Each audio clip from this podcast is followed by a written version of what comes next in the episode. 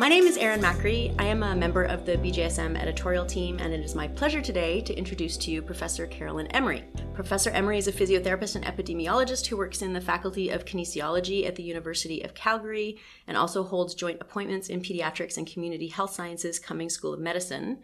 She's also the chair of the Sport Injury Prevention Research Center. Welcome. Thank you. So, Professor Emery, your research has been heavily focused on injury prevention in youth, broadly speaking. And today I want to focus a little bit more on the work that you've done in concussion, specifically in youth sport. Recent editorial was published about two weeks ago in JAMA Pediatrics entitled Are Rule Changes the Low Hanging Fruit for Concussion Prevention in Youth Sport.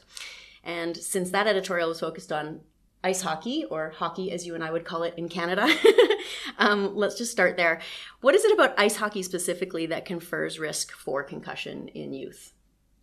Well, I think that uh, what we've learned through uh, about a 10 year research program in youth ice hockey is uh, certainly um, it's, it's one of the uh, high burden sports uh, for concussion in kids. And um, clearly, being a collision sport with uh, body checking at many levels of play and many age groups, um, we know that body checking rules, certainly within a league, increase the risk of concussion and certainly are also a target for prevention considerations. The younger younger age group of Pee Wee, which is where our our research focus originated, and then uh, probably at older age groups as well. So, as far as injury prevention, can we maybe? I know we're talking today specifically about body checking and rules in the sport, but can you maybe provide the listener who hasn't got a lot of experience in injury prevention with a framework as to what all the different options are that we could consider when looking at injury prevention? Yeah, absolutely. Well, most of my research has been focused on youth sport, and certainly uh, when we look at targets for prevention, arguably based on the Berlin Consensus and and the systematic review meta-analysis that we did there, arguably there's three targets for prevention. Uh, the first would be around policy or rules of the game. The second would be related to equipment, such as helmet fit, mouth guards, for example. And the third would be re- related to training strategies. So those training strategies may be individual, such as neuromuscular training uh, strategies, as we more commonly think about for lower extremity injury prevention, but also training strategies related to to the to collision and or uh, techniques in in the context of ice hockey uh, technique for body checking in the context of American football, uh, for example, and rugby techniques for for tackling. So those would be the three three areas: rules, uh, as well as equipment. And then, thirdly, training strategies. And what led you to hone in specifically on rules around body checking in hockey? Well, I think from a personal perspective, I was a physiotherapist working in a sport medicine center, very focused on, on youth sport injury, and certainly saw the huge epidemic that we had in the context of youth ice hockey and concussions. Um, I'm also a hockey player, a former hockey player, as well as I coached uh, both of my children in, in youth ice hockey, so was familiar with the game from different perspectives. Early on, uh, we saw that uh, the risk of concussion in those young young players in Pee Wee, 11 and 12 year olds, where body checking was initially introduced uh, before 2013 across all provinces except for Quebec. Uh, we saw that uh, the concussion risk and concussion rates were not dissimilar from what we were seeing in varsity ice hockey as well as the National Hockey League. Um, so this was a huge concern. And that's where, certainly over a period of time, we developed very strong relationships with our local hockey associations as well as Hockey Canada. It's been very supportive and uh, and really wanted to have evidence supporting their decisions uh, related to policy when it came to body checking.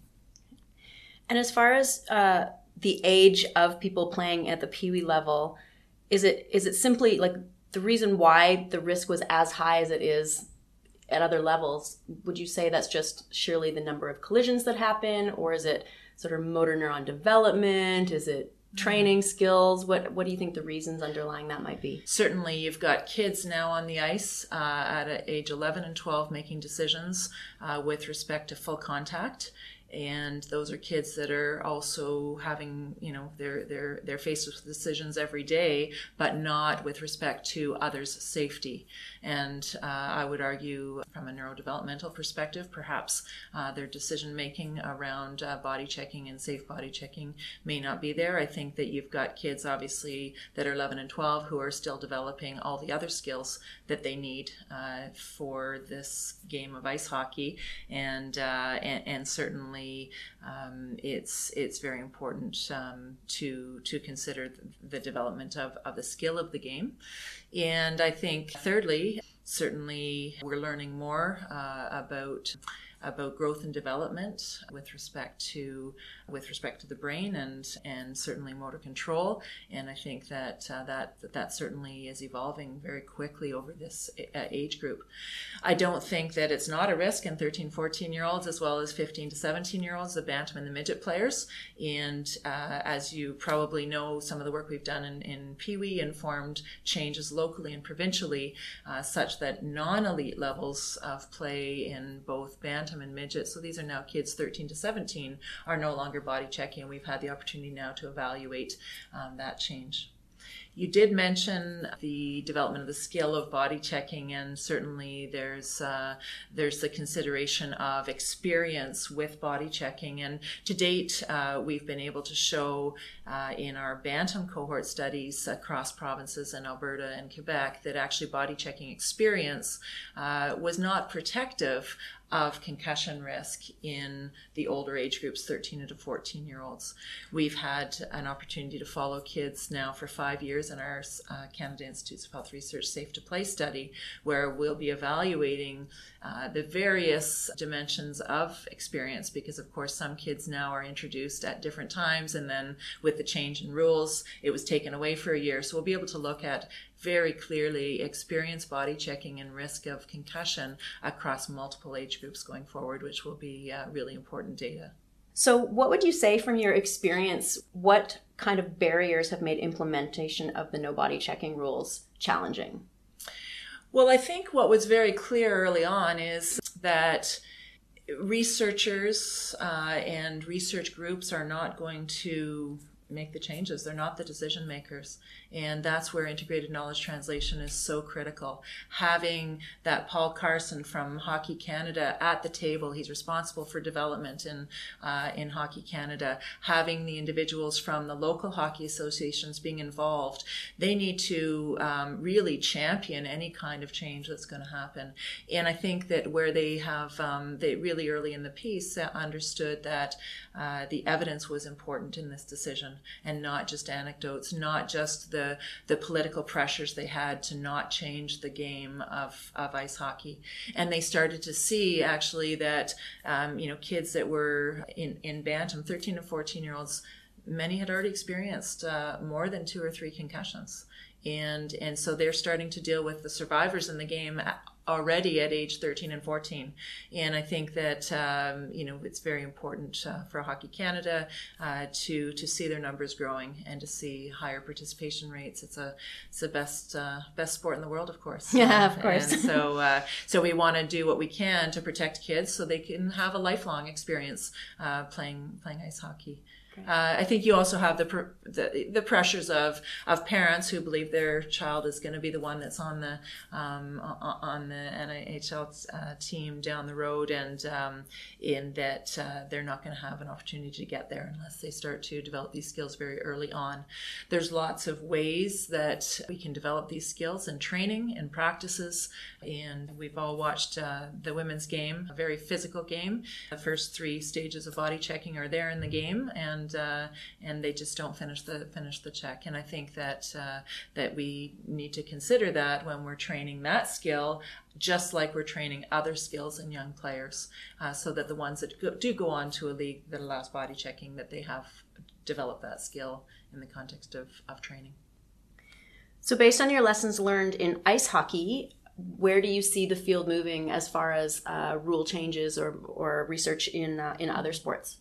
Well, I think we've certainly uh, had a lot of attention with the rule change that we saw um, first in 2011 in USA Hockey and then 2013 in Hockey Canada uh, to delay body checking to age 13. And, and I think that uh, really that attention was related to the fact that we were really saving close to 5,000 concussions a year in 11 and 12 year olds. And that's why I use the term low hanging fruit. I think that uh, from the rules, rule change perspective, there's probably similar things that we should be considering across uh, other sports. For example, in, uh, in particularly collision sports and in rugby, a lot of attention right now in, in World Rugby and uh, Rugby Canada with respect to the level of the tackle and, and the tackle training aspects. And so there may be some, some things there um, that we'll, we'll be evaluating over the next couple of years. Also, if we think about American football, for example, certainly uh, what's happened there is uh, reducing uh, contact practices. And uh, they, we've seen a significant reduction in concussions in practices uh, has not yet translated to a significant reduction in games but i think that uh, it's certainly a start and i think there's certainly room for um, considering rules in other collision sports as well so many of our listeners are clinicians and aren't necessarily going to be involved at the policy change level. And I just wonder if you can comment on, as clinicians, what role we might have in this arena. I think traditionally we think of clinicians as working at the individual risk level in terms of pre participation evaluations and preparing people, maybe developing their skills. How might a clinician be able to help participate in, in moving forward, changing the mm-hmm. culture? What yeah, that's a great question. And certainly, uh, as a physiotherapist, and I think many clinicians out there would agree with me, we'd actually rather not see these kids in the clinic. Um, and, uh, and if they're in the clinic, they're typically there because they've had a concussion. And I think we have a huge opportunity in primary prevention and through seeing kids who are perhaps at risk because they've had a previous concussion. There may be certainly some things we can do from a, a sensory motor, um, neuromuscular training perspective. We know, for example, example, the neuromuscular training programs uh, that have been protective of lower extremity injury, uh, the couple of different studies have shown them to be protective of concussion as well, particularly uh, citing one from uh, Keith Stokes' group in Bath, UK, in, in, in, youth rugby. And I think that we have an opportunity uh, to be advocates for primary prevention at a group level across those all three targets actually, um, as well as a significant responsibility uh, with respect to preventing concussion recurrence. So in, in youth, 30 to 40% of kids uh, that have a concussion in sport have had a previous concussion and we know those kids are at a higher risk of concussion, whether they're predisposed or whether it's related to that first concussion.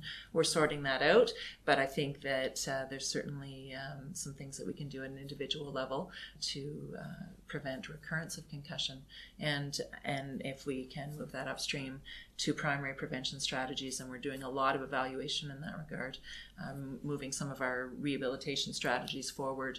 I think there's a huge role we can play. I think on the uh, from a different perspective as well that uh, we need to be out there in the community, involved with our communities where concussion is high risk, and making sure that uh, there's opportunities for education around appropriate management and appropriate return to play, return to school. Uh, we've just developed the MOOC, which you may have heard about, the Massive Open Online Course uh, in Concussion, and Kathryn Schneider has led that out of the University of Calgary. Uh, our first um, delivery of that MOOC is going to be in April, and I think we already have over 4,000 uh, individuals signed up for that.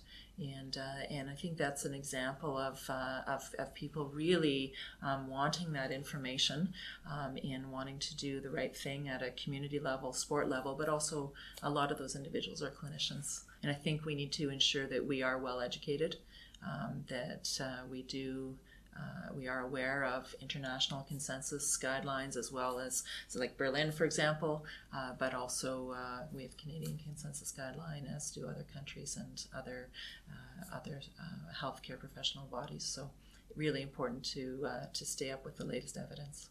Fantastic.